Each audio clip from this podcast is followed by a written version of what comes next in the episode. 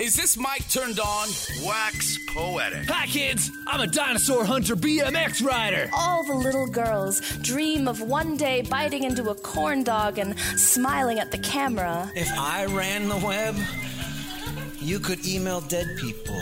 Wax poetic. And I don't give a moment's focus to who does or doesn't like the sound of my voice. In the terrarium is herpes.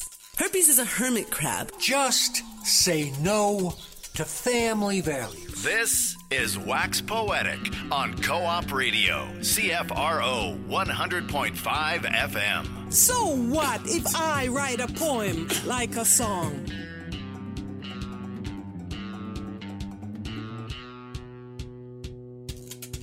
Welcome to Wax Poetic. I'm one of your co hosts today, Pamela Bentley. I'm Kevin Spenst, your other co host. And our guest today is. I'm Rob Taylor. I'm not a co host. Are you interested? Uh, this is my audition, I believe.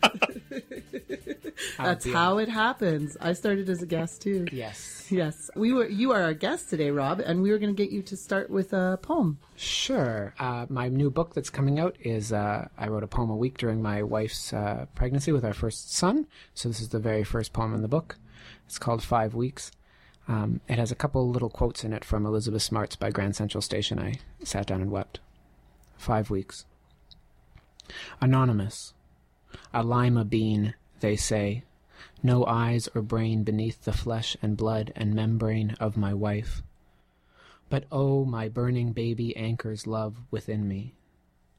One day you'll wonder if any of this matters, if you and it share a common bond, if love's a word we pin to things thin skinned enough to pierce. I sit in bed beside you both, you and the idea of what you'll be, and listen as your mother breathes for three. If we lose you, what of you will linger? If you last, how will this breathing, burning love divide, sustain, and multiply? When I speak of it many years from now, to whom will I be speaking? My dear, my darling, do you hear me where you sleep? Oh, that was beautiful. Mm-hmm. Gorgeous. But not nothing I wouldn't expect from you. We had high hopes. Yeah, well, Okay, because didn't- this is a thing. Neither of us have seen this book because it's not officially launched yet. It's, not uh, It's a secret book, yes. until tomorrow night. Gaspereau books are always secret books. They uh, they distribute them through back channels, and they just appear on people's bookshelves, and nobody knows quite how it happens. Well, they're very beautiful. Could you tell us a little bit about how gorgeous it feels I wanna and just keep looks reaching and out and how you were stroking it. involved? And if for, for people who maybe aren't familiar with Gaspereau, tell us, tell us, tell us about. Well, now I feel like I'm part of the Gaspereau team, so That's it all feels right. like gloating. But I, I specifically really wanted to publish this book with them because they make the prettiest books in poet in the poetry world, and they're um, you know, this very fancy custom no, I paper love that to they touch them. yeah they bring in from this very special paper maker in Montreal, and then they emboss them with these beautiful images and and everything about the design. It's all done in house in Kentville, Nova Scotia, and uh, the whole operation. They they edit the books, they print them, they distribute them, everything out of. They're building these two guys who I don't think sleep at night. They work so hard at it, and uh, yeah, they're always. I've always just dreamed that one day, you know, I, I over time I've come to covet the book as a physical object more and more. Maybe because the internet and you know ebooks and all this have kind of um, attacked the physical book, and I've become more enamored with it. So then I, I've become more and more desirous of a Gaspereau book one day. So I, I very much lucked out, and uh, and got one. It's even one of those ones that has the fold-in thing where you can mark your page as you're reading through. I love those.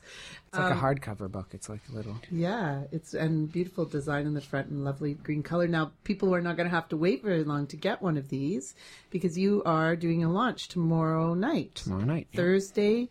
What is that? October. 27th And where is it? at Wise Hall.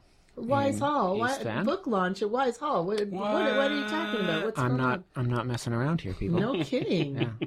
You're going to fill. Is it upstairs or downstairs? Upstairs, downstairs, Whoa. and in the ladies' chamber. I want to emphasize Well- that's not true. It's just upstairs. Well, the baby. there's a whole Maybe the after parties in the ladies' chamber. The maternity dimension. Yeah. Two, 250 capacity there. That is okay, no, very. I've decided. I I want to emphasize we are going to set up the room in the, oh, in so it'll be most really intimate. cowardly, intimate way possible. I love it when they when you put it down on the floor. Yeah. I love the It's wise gonna- hall like that. I think it will max out at about 25 people the way we're going to set it up. And there'll be lots of space between the chairs so you can stretch out. No, it'll be nice, but we're not we're not doing the whole I'm not going to be up on the stage. I love that space with the wo- wood floors and the. But you know, now I'm going to do Wise Hall promotion. You've done Gaspereau Press promotion. Yeah, yeah, no, do it. I think they're a good partnership the, I- I in do. terms of halls and publishers. They're Yeah. they're in the same kind No of kidding. stream, It's yeah. true. It's Yeah. true. Um, now, this poem that you just read, that first poem that you wrote, when you wrote that first poem, was it an intention to do the five weeks of poetry, or what? What were you, or did that just kind of happen? It was just a poem, and I had no no thought at that point about writing a book. Um, I was working on short fiction at the time, actually, and I think possibly because I've been working on that so much and not writing poetry for a while, suddenly having this new thing to write about, you know, got me excited. And I think I was four or five, six poems into the process before I realized maybe if I keep going at this pace, there might be a, a book here, you know. And uh, and then in, in the end, it happened. Oftentimes on the show, we talk about, we end up talking about how poetry allows us to write about things that we can't express any other way. So, do you think that's why those feelings were coming out in poetry? Is it because it lent itself well to the to the emotions you were having in the situation? Yeah, I mean, I think so. I think in a in a broad sense, I I write poetry to figure things out about life. You know, to be surprised by what ends up on the page and learn things about myself and the world in that process. So that's what I was doing here. You know, other people might write things in a journal or or something to try to process it, uh, and I write poems. So I love how um, the anxiety and the all these abstract kind of emotions are put in such tangential or in such uh, tangible, pardon me, form, and uh, it's beautiful to kind of really enter your world, and it's just it's such a, a, a gorgeous. Um, intimate view of that. I'm curious. My question, Rob Taylor, is from your first book, which has a fair number of form poems in it, from kind of playful haikus to like more serious sonnets. I'm curious about the form of the poems, and the ones that I've read online seem to be more kind of, and here's our, my nerdy kind of poetry question. And they seem to be more in um, free verse. Um, was that something that was just your response to kind of the chaos of the world and the news, and then you just let kind of the various stages of little Lucas's development kind of be the form itself? Yeah, it's actually um, there's two sides to my answer to that. The one is definitely when I wrote the book, I was wanting to get it out. I knew I couldn't write, um, you know, all these poems as steadily as I needed to write them um, if I didn't take somewhat of a journalistic kind of attitude towards it and not worry. Like I do write poems where I'm really watching the rhythm and the form, and that takes it takes more time to get the first draft down, you know, and and sometimes so so I was there was definitely that part of getting the poems out. Um, the other part, though, is how formed the book is, which is only something I realized afterwards. I'm at the same time as the book coming out, I'm teaching a course on form poetry, and I realized when I was telling my students that I had a book coming out, um, I realized this is kind of awkward for me. My book has no form formal poems in it, and here I am espousing the importance of writing poems in different forms.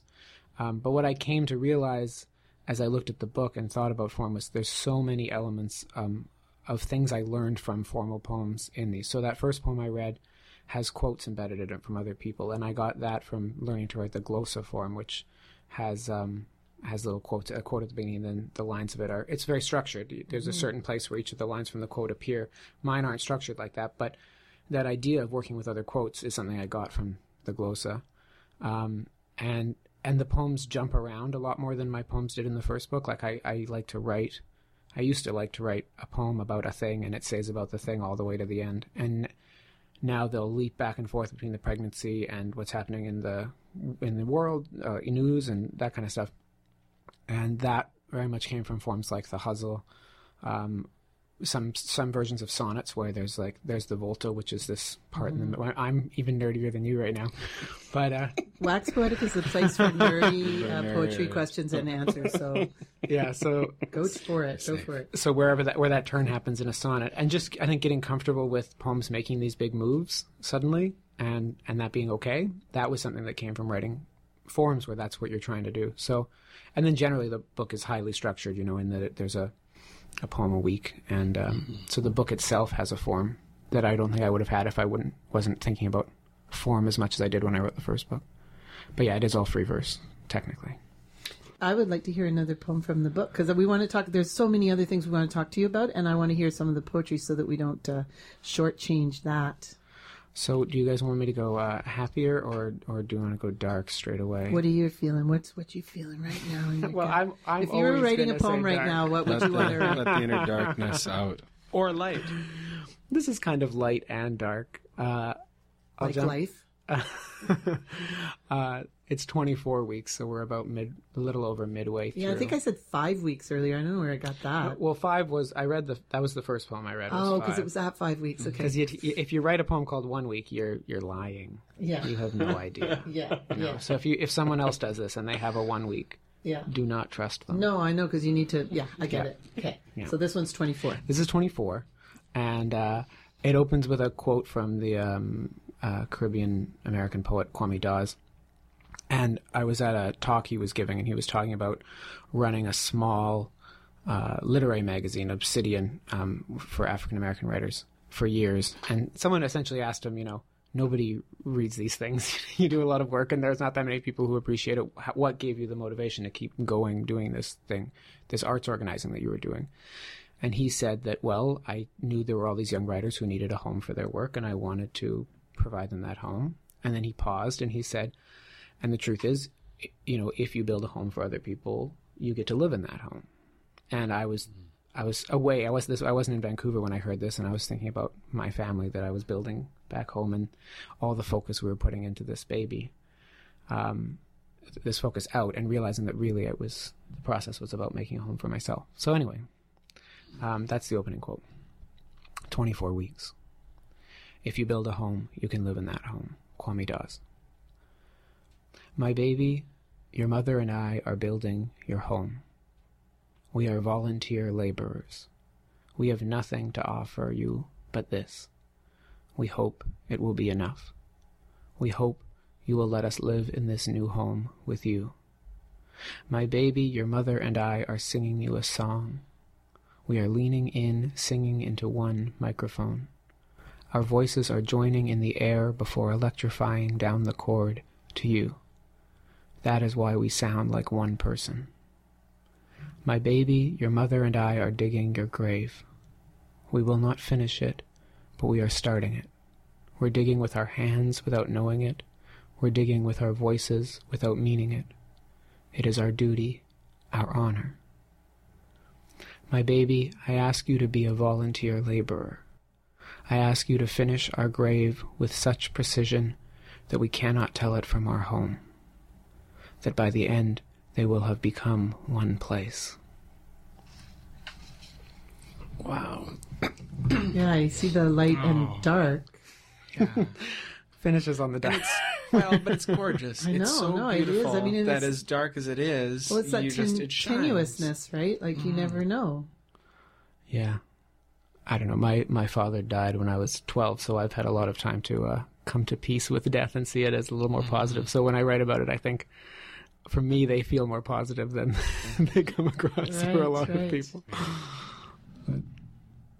That was beautiful. Thank you. I want to hear another one. Could you read Oh, twenty-five? oh, oh he's got Oh, my requests. God. Oh, so you have read the book. Well, some of them. I've read some of the poems. 25. Oh, Oh, goodness. right, online. This is my attempt at a Vancouver poem. Yeah. I'm not, I don't really, I don't know why. I don't write as much about things that I'm close to, you know? I'll write about some place far away, but it's hard. It's like I can write about my father who died when I was young, but it's way harder for me to write about my mother who's at home looking after my baby right now. so it's hard to write about Vancouver. But yeah, this is the Vancouver poem in the book. You have to imagine we're, uh, it's summer and we're all happy inside and not regretting being in this rainy, miserable place. Uh, I've made my this- peace with it. Yeah, 25 weeks. Today, a new poll. Vancouver is the least happy city in Canada.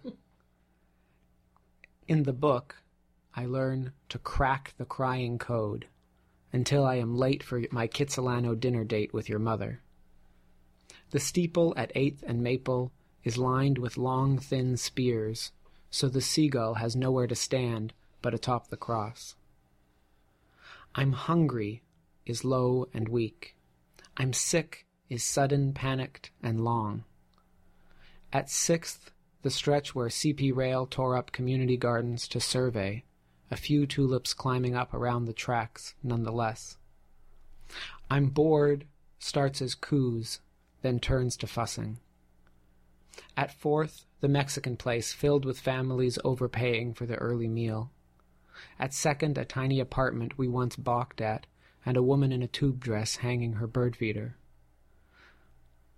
Some nights, the window newly reopened, I wake to a woman's heels against sidewalk four stories below, and am not sure if the sound is coming from inside me, until it's growing loud and then faded back out of range. At York, rhododendrons. At Creelman, lilies and a man in a yellow shirt smoking. Seismologists say 13,000 will die in the earthquake they're certain will break in your lifetime. At White, remnants of a garage sale in a cardboard box marked free. There's a whole section in the back of the book about injuries. If we sever your arm, I'm to control the bleeding, clean the wound, and apply pressure. I'm to loosen your clothing in case you're in shock. I'm to wrap your arm in a cloth and pack it in ice. I'm uncomfortable is whiny, nasal, and continuous.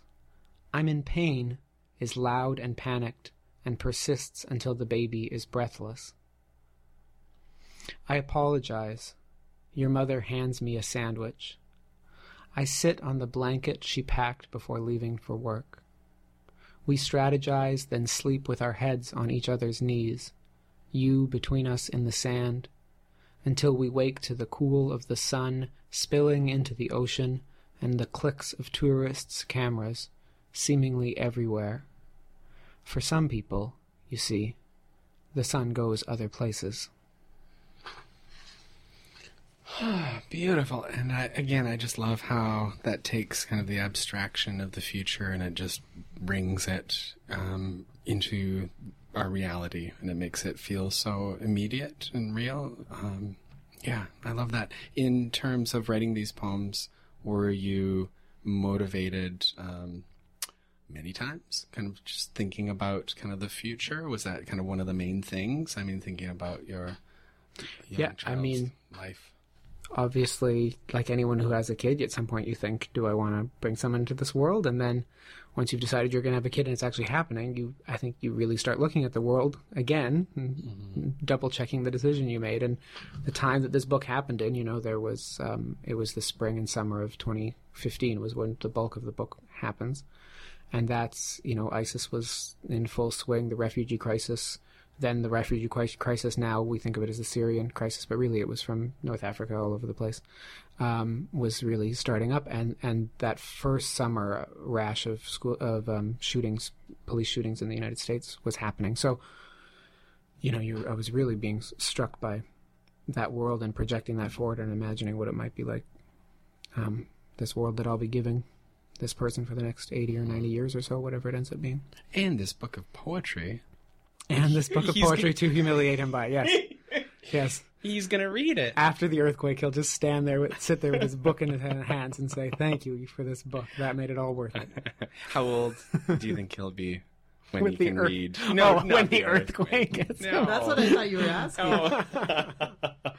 no, at what age do you think uh, somebody can read? Oh, what's your audience? What's your your audience? My Can we- audience? Can we sell this to I'm 10 definitely thinking three to five is my main.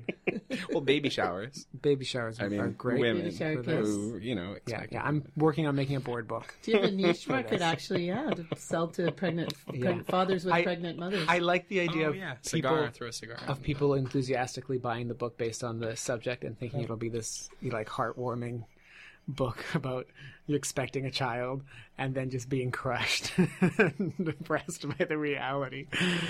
Um, oh, you're bad. Yeah, we'll see. Yeah, yeah, I would love that. I would love if people started giving them out of baby showers and things. Yeah.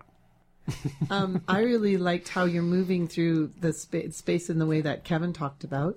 You're also moving through an actual physical space, geographic space in Vancouver, and you're moving through the reading of a book at the same time, and you're mixing all that together. And I know how you said earlier that your poems usually stayed with one thing, but then you were bringing all these other things in. I really like that. I really like Oh, how you're doing that and pulling all those things. It means we have to pay attention more and I I like that about poetry generally is it it it's a, a call for us to pay attention right to the world to the poetry to the the word choice to the voice of the poet to all of the, the subject matter so yeah I think it's really really beautiful and absolutely um, um, brilliant writing Oh, thanks. Yeah, momentum is definitely a big theme of the book. You know, this the news keeps coming and the baby keeps coming, and no matter what I do, these things are coming at me. So, and the book, the poems can kind of barely catch up. That's, Can you read one of those poems that has sort of like the the world's news at the time coming into it or interjecting into that? Sure. Um, um, that would be. I would love to hear an example of that. And then I'm going to get to read the book this week because you know I'll be able to get one tomorrow night at Wise Hall, October 27th. Your book launch. That's it. Uh, you know, we'll just keep going here Okay. um, with the next one. Actually, it works well. uh, 26 weeks, which um, the migrant crisis was really um, picking up at that point. We were, there was a lot of focus on Libya and um, and migrants coming in from Libya uh, and different parts of North Africa. And at this, and while I was thinking about that, the um, riots in Baltimore happened over the um, the the acquittal of the police officers involved in Freddie uh, Freddie Gray's death, and the poem just kind of weaves those two into this one. It opens with a quote from Jon Lee Anderson, uh, who was talking about Libya, the migrant crisis in Libya, and that quote is: "Throughout the country, there are estimates of as many as 1,600 militias, but it's a bit like counting stars. Everyone is armed everywhere." Twenty-six weeks. I know you're busy synthesizing, turning nutrients to meat. But, baby, in Baltimore they're looting liquor stores, and cops with batons are pushing past the fact that in the back of a squad car the good guys broke a black boy's spine, while somewhere between Libya and Italy 400 Africans drowned on the slow, leaky row to another day. Grow, grow, don't worry, militias or migrants, looters, objectors, their numbers like stars. The boys flipping cars and the boys locked deep in the hull. No, they are not the same. Gaddafi is no Freddie Gray. Everyone is not armed everywhere. They just share the same sky tonight. But take them in as you might. Synthesize. Did you hear the hammers that woke me today hitting metal in some distant yard? In those earliest moments, I swore they were the voices of crows. Wow. I want everybody to read this book. Yeah, no kidding. Really, especially in Vancouver. Um, I like that that ends with the crows and the whole like Lotus Land, La La Land. This, um, you know, f- f- deliberate kind of forgetting of all these things that are happening outside of the city. Yeah. And so, you know, here is a, a book that brings all these events around the world into again a very very real realm of here we are in Vancouver and this is but again I mean and it's harsh at times of course but it's delivered in this as Pam said you know this really um, attention focused way Well, yeah, and the And crows so- are carrion, right? In a way, they carry their own guns, right? They, you know, like that's the other thing that I thought of. It's like the crows are picking over the dead. Yeah. In a way, I mean, not as much as vultures, but we still, I mean, we still sometimes forget because we romanticize them so much that they're really they're carrion eaters. so we've been listening to uh, Rob Taylor, our guest today, and in conversation with him uh, on Wax Poetic on Vancouver Co-op Radio 100.5 FM.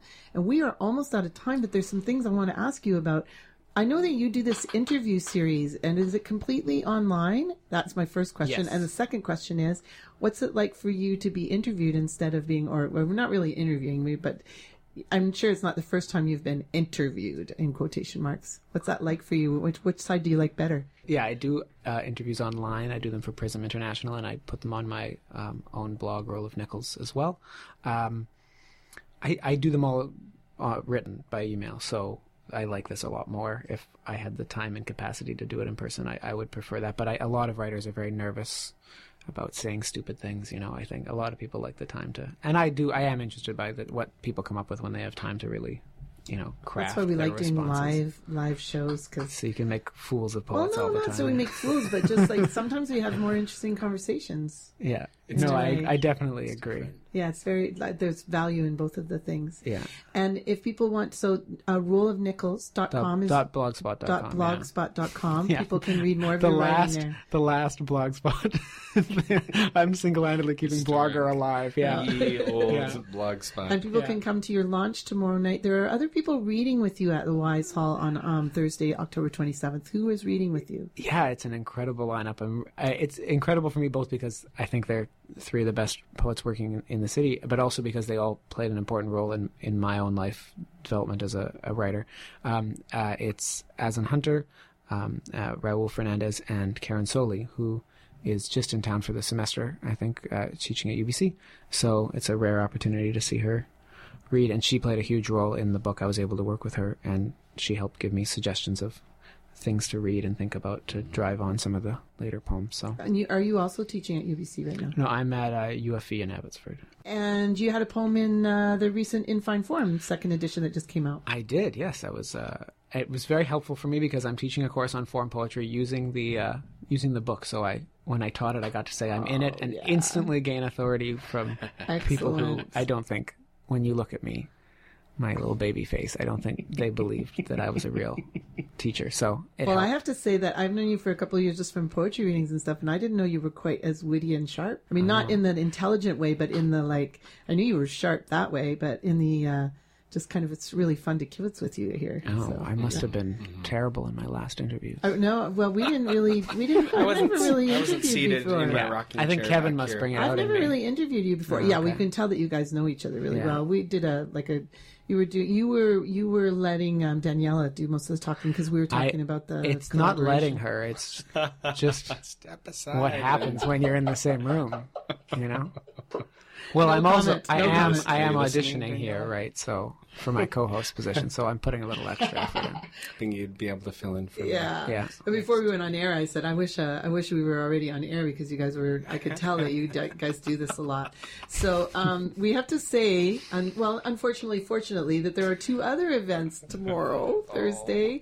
Poetry is the Eye of the Beholder at the Gallery Gachet. Is that where it is?